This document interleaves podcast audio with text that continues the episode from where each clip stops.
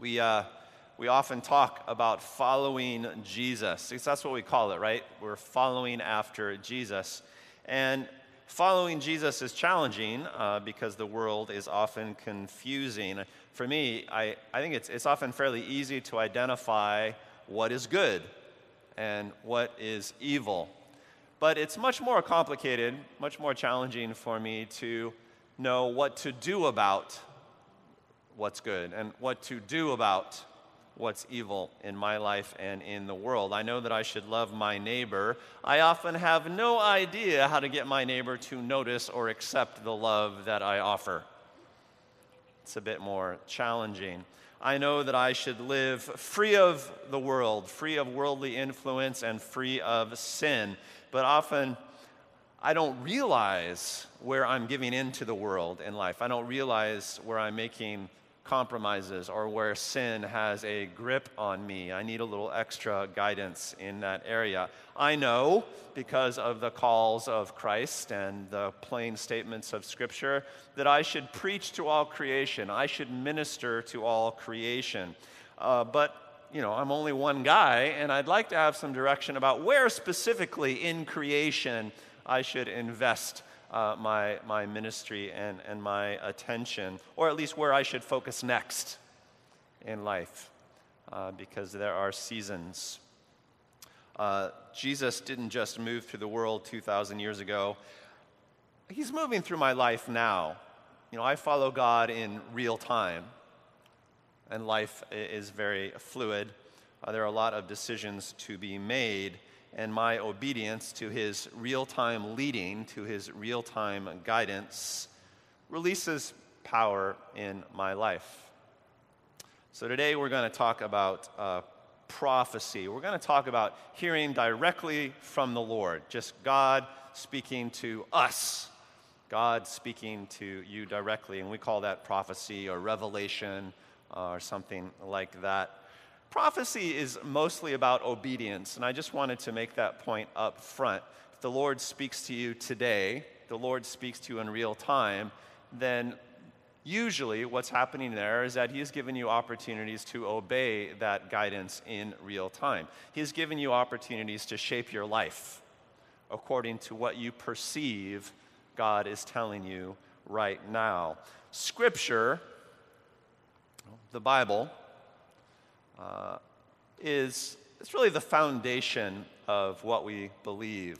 The Bible is basically um, the stories of God and humanity that have passed down to us through the ages. The Lord has unraveled this marvelous, glorious story uh, between Him and, and humans. And there have been uh, seasons in that story, commands that he gave long ago that remain unchanged or have blossomed and unfolded in time. And all, all of that stuff is a totally reliable guide. It's been the foundation of the people of God for generations. Scripture is the foundation of what we believe. But prophecy shapes our lives day to day. I often say that Scripture is the bedrock of my life, but prophecy explains the shape of my life. Scripture will tell you why I believe what I believe. Um, you could understand what I believe by reading Scripture, but you cannot understand the shape of my life unless you understand that God has spoken to me in the course of my life. Where I live, what I do uh, vocationally, uh, what I'm directed um, on in any given day. Usually that just comes from what I feel the Lord has said to me or what I feel the Lord has said to the people that I run with in life.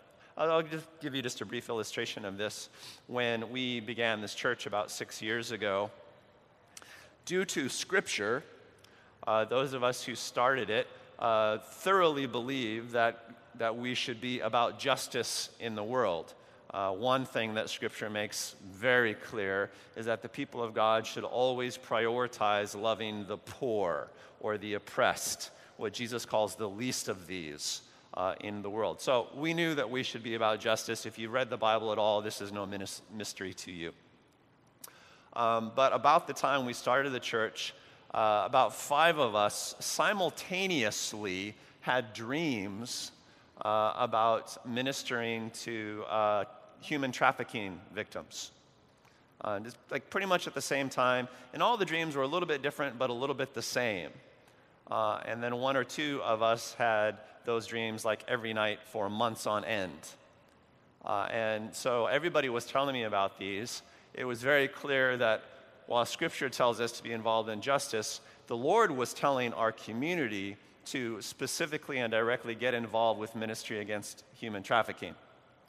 And so that's how we began. About the first thing we did as a church was uh, this, this church wide conference in, in uh, human trafficking and made a lot of friends that way. That led to opening some uh, uh safe houses, and it's gotten, the, the ministry has certainly uh, unfolded and expanded over time.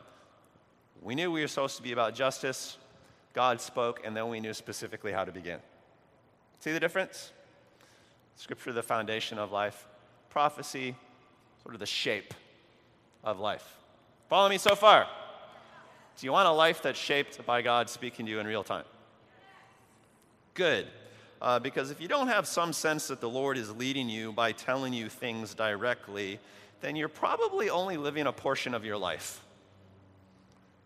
You know, you're probably not getting into as much trouble as you should with Jesus, if you know what I mean. Uh, and so I think the ministry of prophecy is a big part of living supernaturally. We're doing this sermon series on, on supernatural ministries, and I just, I just love uh, the ministry of, of prophecy uh, because uh, was, it's, it's really kind of the heart of relating to the Lord as an individual or as a person. If you're truly relating to a supernatural being, then you should probably expect to have supernatural conversations with him. You know, conversation is the heart of relationship. Right, honey? It's what she tells me all the time. And I think the Bible makes this pretty clear. Conver- direct conversation with God is, is really the heart of relationship uh, with the Lord. People like, oh, Noah, Abraham, Moses, Joshua, Samson, Deborah, Gideon, Samuel, David, Elijah, Elisha, many of the kings, all of the recorded prophets, uh, in the Bible Mary and Joseph, Jesus, the 12 disciples, the woman at the well, Paul, Barnabas, Cornelius, Timothy, and a whole bunch of others that I could name from Scripture. All of those characters were directed by personal, supernatural revelations directly from God. God spoke, they did something.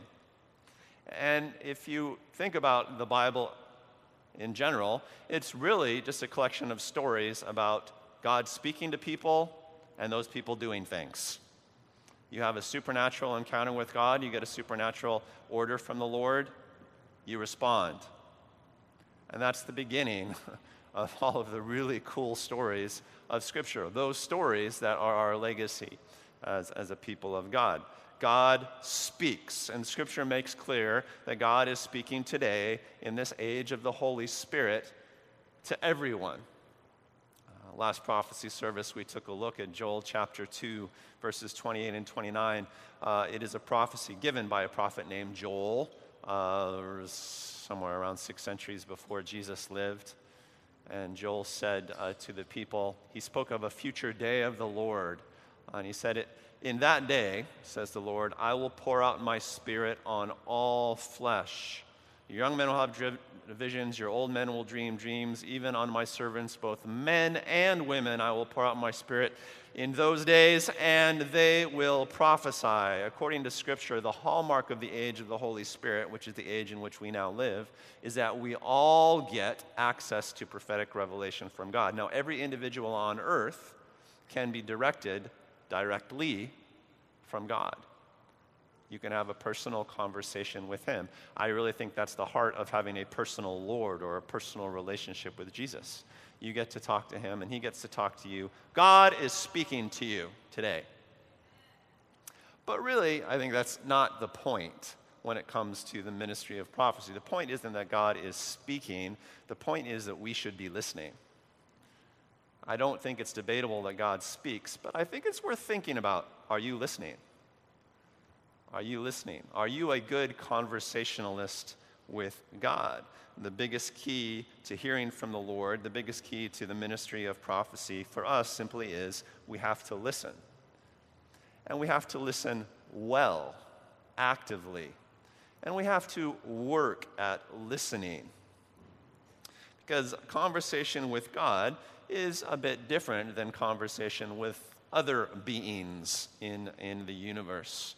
Well, see, because God has designed the universe in such a way that faith is required. If you want to relate to God, it's going to take a little faith. The Lord has designed things that way because faith is really the point of life.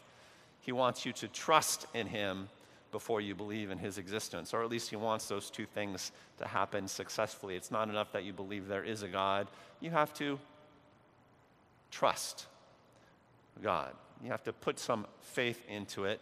We could do a whole sermon on that, and we have done money uh, on it. But faith is required when you relate uh, to God. To that end, God makes himself accessible to everyone uh, in the world, but he tends not to make himself obvious.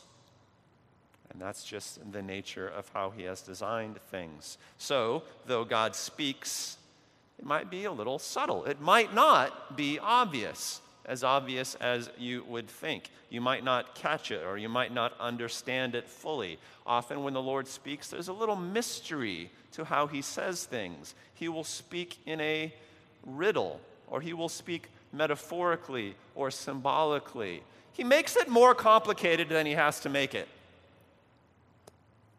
True. He does that. I think he does that because he wants a little faith. He wants us to go a little uh, deeper uh, with Him. So, for most of us, uh, the process of listening involves, you know, some, some focus or some interpretation.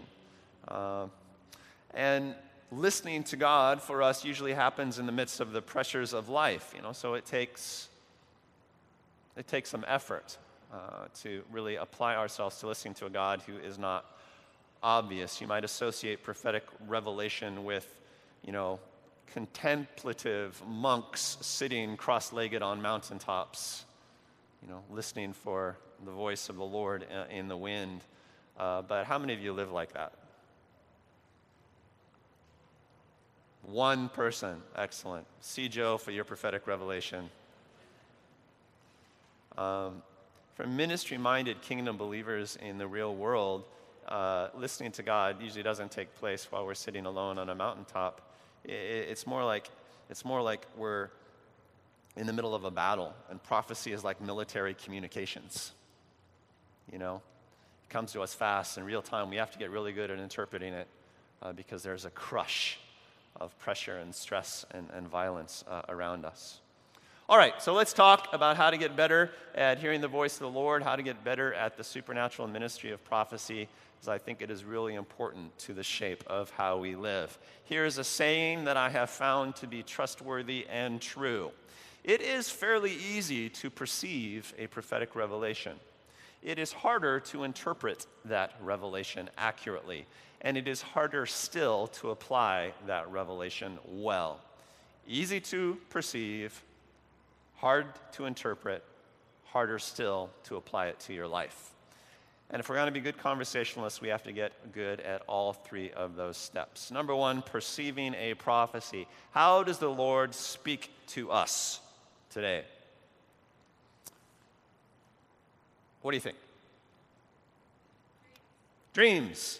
The Lord speaks to us in, in dreams, dreams in the night. True, one of the most plentiful ways that we see the Lord speak to people in Scripture, uh, Bible Jeopardy. Uh, the uh, number one most prolific dreamer in Scripture is Joseph. Yeah, but not the Joseph you're thinking of. Uh, the guy with the most recorded dreams in Scripture is Joseph, Jesus' dad. Uh, I've always loved this.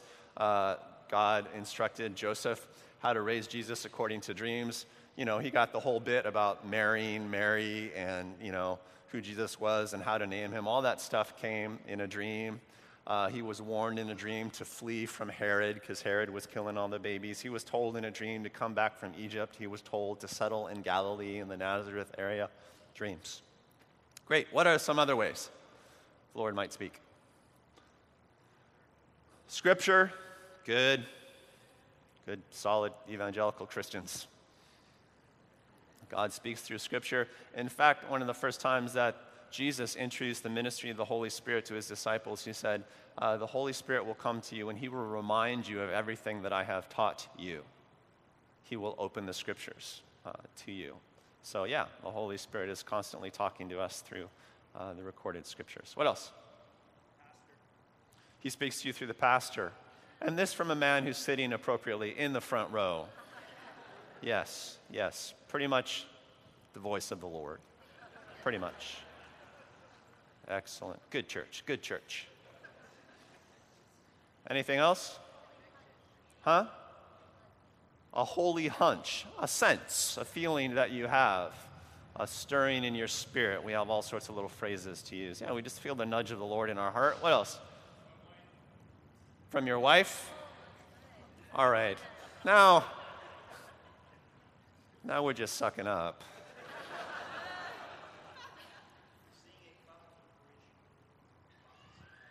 Seeing prophecy come uh, to a fruition, a little insight there. You feel like the Lord speaks to you. How do you know it's the Lord speaking? Well, you see it come to pass, right? His conversation is true, and that's how we gain experience. Yeah. Um, one more. One more. What? Visions. I heard that one. And mumble. Yes, the Lord sometimes mumbles. Um, yeah, if, if you read through Scripture, uh, which again is a recording of different times when the Lord has spoken to people, you see that the Lord speaks in just a ton of different ways dreams, visions, uh, just senses that you have. Um, speaks to you through other people, speaks to you through Scripture. Um, you know, occasionally he speaks uh, rather directly uh, to Moses. He spoke as, as though speaking face to face. Uh, scripture says, To all other prophets, the Lord spoke in mysteries and riddles, but to Moses, he spoke face to face, which tells you that uh, God can speak just plainly, face to face, but God most often speaks in ways that are a little bit subtle, a little bit uh, mysterious. One that nobody mentioned is angels. You know, anybody ever been visited by an angel? with, you know, maybe a scroll or something, or I don't know, what do angels carry these days? A smartphone. Um, yeah, if an angel shows up and speaks to you, you're not going to miss it, right? Well, that's not what Scripture says. You know, Joshua on the plains of Jericho, uh, before the battle uh, of Jericho, uh, he sees a figure on the plains, a military figure, and Joshua grabs his sword and says, Who are you with, us or our enemies? And this impressive military figure say, says, Neither. I am captain of the Lord's hosts. And Joshua's like, Uh oh, and gets down on his face. Some people say that was an angel. Some people say that was actually an apparition of Jesus in the Old Testament. But, you know, a heavenly being. And Joshua had no clue when he first saw him. Paul says that some of you have entertained angels without, not, with, without knowing it. Even angels take a little bit of discernment, a little bit of noticing sometimes. If we suddenly see a figure winged with, you know, a halo and a heavenly band playing, we might not miss that, but how about the direct voice of the Lord? If the Lord speaks to you from the sky, you going to notice that? Totally, except that's not what Scripture says uh, the Lord spoke uh, to, uh, to Jesus out of the sky in the Gospel of John, and, and it said that many present thought it was thunder. Even that took a little bit of discernment. There's a way in which you can always not catch uh, the voice of the Lord. You name it, He can speak in, in a million different ways, uh, but all of it might take a little bit of, of paying attention. Um, I, I like to say that there are two ways to perceive prophecy the telephone way or the television way. The telephone way is when God gives a message directly to you. You know, He dials your number, you answer, and He says, you know, Ryland, this is, this is God. Uh, I want you to tell Jordan to spruce up his wardrobe. They're videoing the sermons, and he's always dressing in drab grays and stuff like that. Uh, Thus saith the Lord, how you doing? Anyway, you know. So that's a message from God to Ryland. Um, and when the Lord speaks to you in, in that way, um, I think it's it's often a little bit easier to catch. But another way, particularly the, the spiritually sensitive, the prophetically gifted among you might perceive supernatural information, is just to perceive it in the air. You know, just to, just to perceive things. Um, uh, prophecy is one of my lead gifts. If you stand in front of me, there is a pretty good chance that I can just read you spiritually. There will be things I know about you that I have no business knowing. I might know your calling, your spiritual gifts. I might know some of the things you're struggling with. I might know, I might even see some sins that you're struggling with because you just sort of read it in your spirit. If you have spiritual eyes, you pick up these things. When Jesus first met the disciple Nathanael, he said, Here's a true Israelite in whom there is nothing false. I perceive integrity and faithfulness in you. Never met the man before, but he could read it. Right? That's not, that's not gypsy stuff. Uh, they stole that from the people of God you know, if you have a gift, you can perceive things supernaturally. But just because you perceive something doesn't mean you have to run around spouting it off. All right, who wants their secret sins revealed? Just stand up, and the prophetically gifted among us will shout them out, and that will be really useful. Just a couple brave souls in the back. Uh, one of your sins is foolhardiness. You're too eager to be vulnerable in front of, in front of the crowd. Okay, so a couple exercises. We'll just finish off this point what is it like to receive a vision from the Lord or receive a word from the Lord? Here's the best exercise that I know. This is the one I usually do at conferences. Everybody, uh, think for a minute. I want you to think of somebody that, a playmate that you had when you were a child 10, 12 years old, somebody that you played with regularly. Thinking of that person? That's what it's like usually for me to get a vision or a word from the Lord. It's, it's like remembering something I used to see. It's that, that place in the, in the back of the head, you know, where that image came to you. And, and most certainly, when I said remember that person, you saw an image of that person. Probably the image you saw was not really crisp. In fact, if I challenge you to describe that former playmate to a police sketch artist, you would be challenged to do it well. So the image that you saw was more representational than super specific and accurate, but it was enough. And because you were remembering an old playmate, probably some emotion or some emotional content or knowledge content came along with that image that you had back there in your head, right? So it was sort of a full experience in some sense, but a very subtle and vague experience in others. And that's usually what it's like for me to have a vision. It's just like that. It comes into my head like a special thought that's it. It's like just a thought that has a little ring to it. And be very, very easy to skip right over it. Uh, so I say that 80% of prophecy is just noticing, learning to notice. You know, Satan typically shouts, God whispers. Why? Well, Satan wants to dominate you. God wants a relationship with you. He wants to get you to pay attention, to lean into Him. Yeah? Uh, so it's the best way I can describe it. Noticing is the key. If it's that subtle, then how do you know it's God speaking to you? How do you know that special thought, that little vision comes from the Lord? How do you know that dream comes from God? How do you know it's not just the spicy pizza that you ate before bed? And the answer is familiarity. Everybody close your eyes. Everybody close your eyes. Who is speaking to you right now? Open your eyes. Tell me. Who was it? How do you know it was me? Because my grainy voice is seared into your consciousness. Uh, how many of you are visiting for the first time today? Did you still know it was me talking? I've never met most of you. How did you know it was me? You haven't listened to me for longer than 15 minutes. You're just really good at becoming familiar with voices. How long have you been walking with the Lord? Longer than 15 minutes? You should know his voice by now when you have a dream, how do you know it's from God? Well, it sounds like God. It feels like God. If you have a thought in your head, how do you know God put that thought there? Well, because it sounds like God, it feels like God. It's purely relational. It's purely based on familiarity. There is no formula, there is no mechanism for it.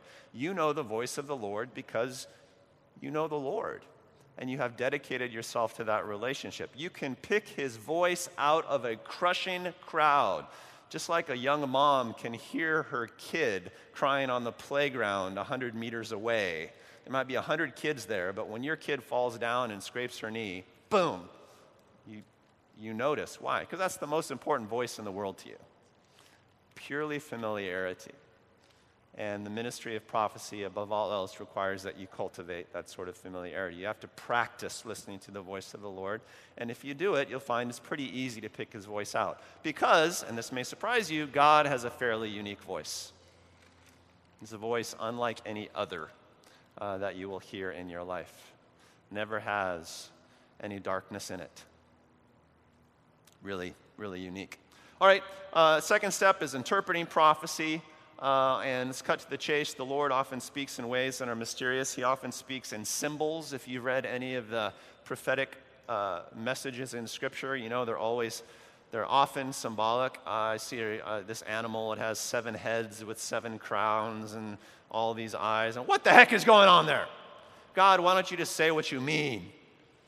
Um, you know, the, uh, the most prophesied event in all of Scripture was the coming of Jesus you know, by some count, over a thousand prophecies in the Old Testament of Jesus coming.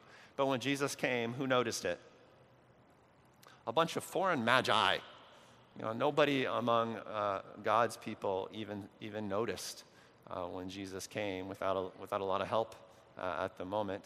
It's because there was always room for wiggle in what the Lord said. There were symbols, you know, it's, it, was, it was mysterious. Why doesn't the Lord uh, speak plainly? Well, number one, because he wants you to lean in. The Lord will say something to you, and you will have to say, Can you tell me more? Right? You will have to follow up. And that's relationship building. So I think that's one reason the Lord does it that way. Why does the Lord speak symbolically? Well, I think uh, another reason is because a picture is worth a thousand words. If the Lord spoke to you in essays, come on, you would forget 85% of what he said because we're not good at remembering essays. But if he gives you a picture, you can remember a ton of stuff in just a moment. You know, in, in the book of Revelation, John has a vision of a lamb who looked as though he were slain, sitting on a throne in heaven, in the land, and the lamb was covered with eyes and was wearing a crown. And that, in, that picture probably came to John in an instant, but it, inca- it contained a ton of stuff that has become fundamental to the theology of the church. The lamb who was slain, who is that? We have learned that that's a metaphor for Jesus. Sitting on a throne in heaven, what does that mean?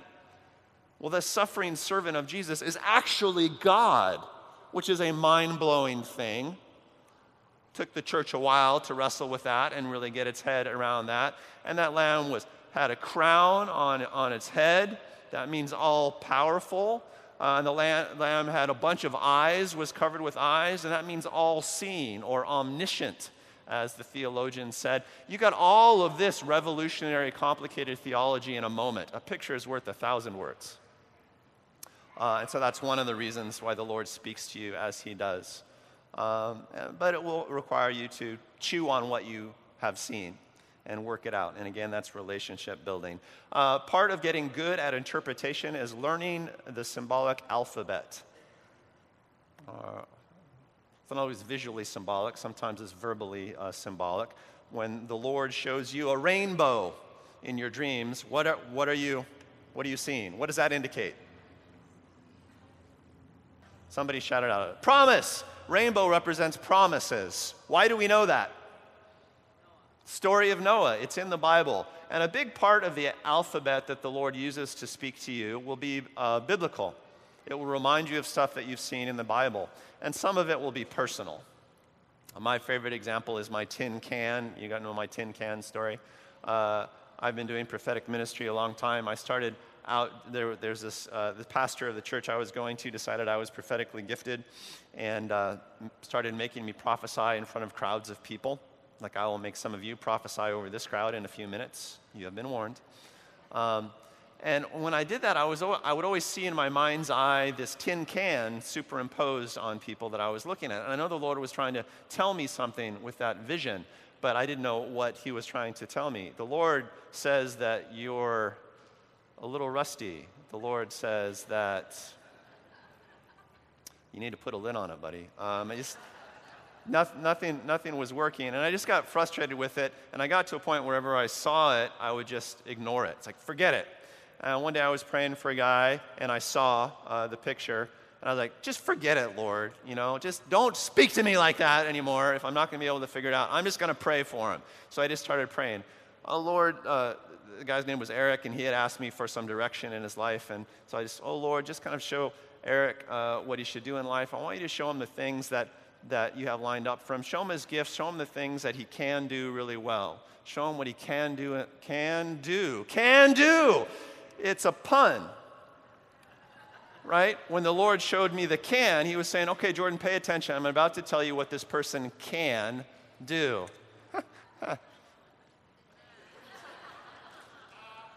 Puns. Uh, and if you're interested, puns and sarcasm are the only forms of humor found in Scripture. I feel very holy. Um, but if you pay attention to your dreams, you pay attention that the Lord speaks to you, you will pick up a personal alphabet. There will be some things that the Lord says to you over and over and over, and, and He will stay constant with the way that He speaks to you over time. That's relationship building. Sony and I have been married for 23 years. We have developed certain codes for talking, right? Any married couples, you know what I'm talking about? Things that you don't really need to explain, you just sort of speak about in shorthand. Or in my case, grunts. But you know what I'm talking about, right, honey? no clue whatsoever. Okay, different analogy. I have a dog.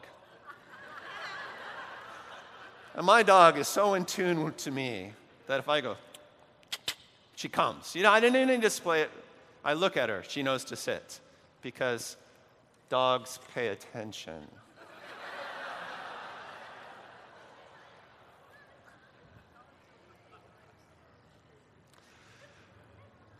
what we see in Scripture uh, um, is not just the Lord speaking in a way that requires some interpretation and follow on. We see how the Lord teaches us to learn our alphabet and to learn uh, uh, the way that He converses with us. And my favorite example of this actually comes from the book of Jeremiah, one of my favorite books of the Bible, the name of my son. Um, and at the beginning of the book of Jeremiah, all of the book is great. For any of you who want to grow in, in prophecy or understanding the ways of interpretation and, and the way that prophecy works in a life, read the book of Jeremiah. It is just uh, peerless in this regard. At the beginning of the book of Jeremiah, we see, Jeremiah, uh, we see God call Jeremiah as a young man, and Jeremiah protests. I don't want to be a prophet. I'm just a kid. I don't know what, don't know what I'm doing. Forget it. And the Lord says, you know, essentially, hey, stop it. I'm making you a prophet. Deal with it uh, but he doesn't leave it there. Then he begins to drill Jeremiah on skills of prophetic conversation. And we get to see it all right there. Here's a, an excerpt from chapter 1, right at the beginning. Uh, the Lord has just told Jeremiah, No, you're going to be a prophet. And then he says, the, Jeremiah writes, The word of the Lord came to me. What do you see, Jeremiah? That's the word of the Lord. You know, that's how it starts. What do you see, Jeremiah? It tells you step one the Lord teaches Jeremiah to look, to notice. Right? He doesn't just slap him with a vision, he makes him notice the vision he's already having. He makes him notice that God is already speaking to him. And I, I, can, I can pretty much promise you, or at least most of you, that that's the step that the Lord wants to get you to take today. He's already speaking to you. Notice it. Right? He will come alongside you and he says, Hey, what do you see? Oh, I guess I am seeing something. What do you hear? I am kind of feeling that nudge of the Lord in my spirit. Step one, right there. Uh, I see the branch of an almond tree, I replied. The Lord said to me, You have seen correctly, for I am watching to see that my word is fulfilled. Huh? What?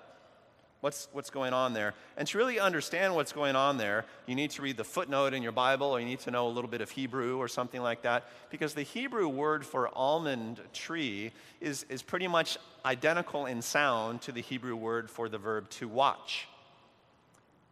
Right? So it's as if the Lord is saying, What do you see, Jeremiah? Oh, I see the branch of a tree. Oh, you have seen correctly, uh, for I am ordering my people to branch out.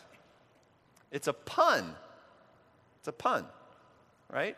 Which was a great way for the Lord to start teaching Jeremiah because he was protesting, he was nervous, he was insecure. And so the first vision that the Lord drills Jeremiah in makes, makes the kid giggle, makes him laugh. Ah, it's a pun. I get it's a tin can. Is what they can do. I get that's that's hilarious. It's, you're not really feeling this, are you?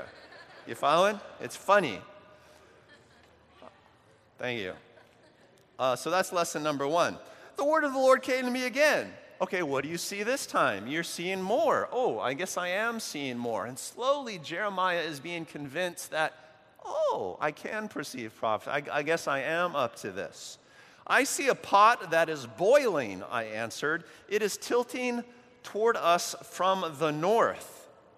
Okay, so this is a little more. Jeremiah has that picture back here of a pot of boiling water, and it's being tilted toward him, toward his people from the north. How does he know it's from the north? He just knows, right? He's having an imagination picture, but somehow he, he has this knowing which direction north is in, in, the picture. So it's not just an image, it comes with a little bit of knowledge with it. So it's a deeper prophetic word. And, and, and you see, the Lord begins to subtly expand uh, the, the depth of, of what Jeremiah is, is perceiving. The Lord said to me, Ah, from the north, disaster will be poured out on all who live in the land. I'm about to summon all the peoples of the northern kingdoms, declare the Lord. And he's talking about the invasion of uh, the, the northern countries into Israel and take them to exile. That's what Jeremiah is seeing. And he's using the image of boiling water to represent angry armies. There's sort of an intuitive quality to that metaphor, and boiling water is a symbol that would be reused in Jeremiah's ministry. Their kings will come and set up thrones in the entrance of the gates of Jerusalem. They will come against all the surrounding walls and against all the towns of Judah. I will pronounce my judgments on my people because of their wickedness in forsaking me, in burning incense to other gods, and in worshiping what their hands have made. Get yourself ready. Stand up and say to them whatever I command you. Do not be terrified of them, or I will tell, terrify you before them. Today I have made you a fortified city, an iron pillar, and a bronze wall to stand against the whole land, against the kings of Judah, the officials, its priests, and the people of the land. They will fight against you, but will not overcome you for I am with you and will rescue you, declares the Lord. The biggest part of that isn't the interpretation, it is the application. Jeremiah, you have seen correctly. You understand that, that Israel is about to be invaded by angry armies from the north. I am doing this because it's what Israel needs to straighten up. This is how you apply it to your life. Suck it up and be strong because we need a prophetic voice in the land today. The biggest part is applying it well. And now, the Lord has stepped Jeremiah through all three steps the perception, the interpretation, and the application. And thus begins Jeremiah's prophetic ministry. And thus will begin your prophetic ministry as well. You will perceive something, you will understand it, maybe with a little help, and then you will have to apply it to your life. Or if you're receiving a word for someone else, apply it to their life. That's the ministry of prophecy. Speaking of applying prophecy, the way to do it is humbly. If you feel like you've received something from the Lord, understand that the Lord has probably spoken it in a mysterious way. Maybe there's been some symbolism involved, or there's some discernment and understanding what it means. So, nobody who receives a prophetic word is going to understand it 100% or at least not 100% of the time, which means we need to be humble in our conversation with the Lord. In the same way, I am humble in my conversation uh, with my wife. She says something to me, I think I get what she says, but I have learned over time to listen actively. Okay, so what you're saying is now you don't need to go uh, to any of my uh, marriage seminars. That's really all I know. So, am I understanding this correctly? That, you know, there's always something uh, to work out. There's a little humility in the course of the conversation, even more so when you are speaking with a God who requires uh, faith in, in conversation. Prophecies also unfold over time. The Lord will See, the point of prophecy, as I said at the beginning, is obedience, is inviting you to step out in obedience. And so it is the Lord's style to give you a prophetic word that will tell you what to do with the next step, but not the one after that. or the Lord will say something to you, you will get involved in whatever He's saying, only to discover that there's more to it. When Jesus invited the disciples to follow Him, said, Follow me, I will make you fishers of, of people. Do you really think the disciples knew what they were getting into? No, it was an invitation to begin a journey. Uh, and some of them realized that over time. It's like, ah, my understanding of what it means to follow this Messiah needs to be adjusted. He's not the Messiah that I expected, and therefore my life is becoming something I did not expect. So they had prophetic revelation, but they held it gently. They let it unfold over time. They learned as they went. Every prophecy has a learning curve. The guy who didn't do that was Judas. Right? He jumped on board. I want to be a fisher of men. And then along the way, he discovered wait a minute, this is not what I expected. And he betrayed, he betrayed Jesus. He was holding on to his understanding of things with white knuckles. And that's, you don't do that if you're on a journey of faith. So prophecies will unfold over time. The point of prophecy is to get you to obey, to get you to step out and risk. Uh, some people come to me, ask for prophetic word, tell me what to do, because then I will have a guarantee. Never works that way. If you respond to a prophecy of the Lord, it will require more faith and more risk. It will not alleviate the need for faith and risk in your life. I'm just warning you. If you want a prophetic word from the Lord, if you think, if you ask the Lord to give you guidance in your life, it will not make your life feel more secure. Uh, but it may generate more faith for you. Got it? Uh, I just want to end with some keys to getting better at prophecy. Um, we've just touched on a few things. We really want to be a prophetic community. Uh, we want to hear the voice of the Lord together, and we want to encourage one another to hear from the voice to hear the voice of the Lord. And here are some tried and true tips for getting better at it. Simple things. Number one, pay attention. Uh, not necessarily to me, uh, pay attention uh, to the Lord. Whenever you pray to God, uh, don't just talk, also listen. If you fail to listen during your prayer times, uh, it's not a conversation, it is a lecture. Don't lecture God. He knows what you're going to say anyway. Um, or I put it a different way if the God of the universe speaks, it's really rude not to listen. And so, a big part of, of your life with God uh, needs to be listening to what He says. Uh, I have a drill for this. This is actually my number one drill for getting better at hearing from the Lord. Keep a journal by your bed, and when you wake up in the morning, write down one line about what you dreamt. Not every dream comes from the Lord, but if you work at it, you will very, very quickly learn to discern which ones come from the Lord. And dreams are usually filled with symbols, and so immediately you will begin to learn your alphabet, whether it be symbols from Scripture or just symbols that the Lord is using with you and you only.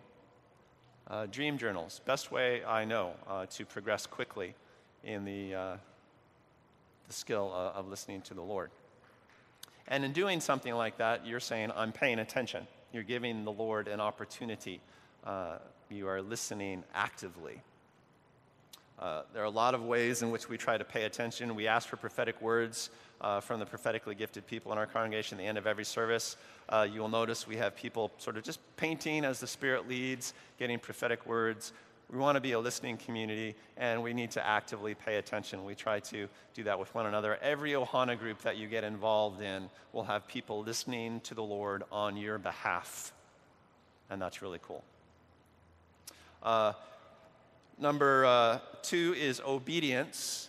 And here, this, this is really about not getting stuck in hearing from the Lord. When you feel like you have heard from the Lord, you have to obey what you have heard and then the Lord will say more.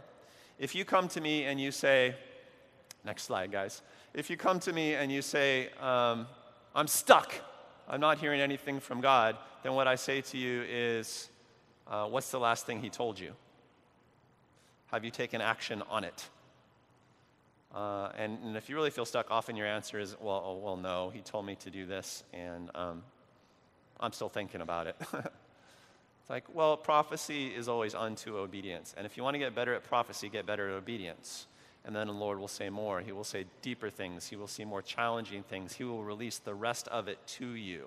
He told Abraham, Go to a land I will show you. Abraham had to get moving before he got the rest of the roadmap. Uh, and that is very often how it is uh, for us in life because it's a life of, of faith. Number three, workshopping uh, workshopping perceptions and interpretations. As I said, every Ohana group that you get into will have people listening together. If you get into our ongoing Ohana groups, they will usually do prayer circles. Uh, as part of, of their, their time together. They'll throw somebody in the middle, everyone else will pray for them, and then they'll say, Hey, did anybody hear anything from the Lord? And someone will say, I think I heard the Lord saying this, or I saw a vision for you, it was this. And then we will interpret together what it means because, you know, two heads are better than one and ten heads are better than two. And that's really the way that we get better individually at the ministry of prophecy. We practice together, we listen together. Paul says to the Corinthians uh, in church services one prophet should speak, and the others will sit quietly and evaluate what is being said. We're always helping each other to listen well uh, because again, the Lord is often a little bit mysterious. So we workshop it together. You know, we throw it out there and we see what our traveling companions think. Uh, they help us listen to the Lord. And some of us are more mature than others, and so the older ones help the younger ones in, in the, the ministry of prophecy. And finally, I'll just leave you with this. If you want to get better at prophecy, read Scripture because scriptural symbols make up a big part of our prophetic alphabet. Particularly, read the prophetic chunks of Scripture, the ones that are filled with prophecies, are about the prophets. Now, most every story contains some element of somebody hearing directly from the Lord. So, you can read almost any part of Scripture and get some prophetic understanding. But there really is no substitute to getting the Scripture in your head because it helps you understand what the Lord is saying. He, uh, he relies on Scripture to communicate, uh, just as we often rely on Scripture to listen and to understand. And that's it. That's all I got to say. It's an exciting life, the prophetic life. Father, I pray that you would perfect your agenda for every person here this morning. I pray that we would all be changed at least a little bit before we go. I do pray, Lord, that you would speak plainly comfortingly and challengingly to your people. Make us a people of obedience and thereby a people of adventure and fruitfulness. In Jesus' name, everybody says, Amen.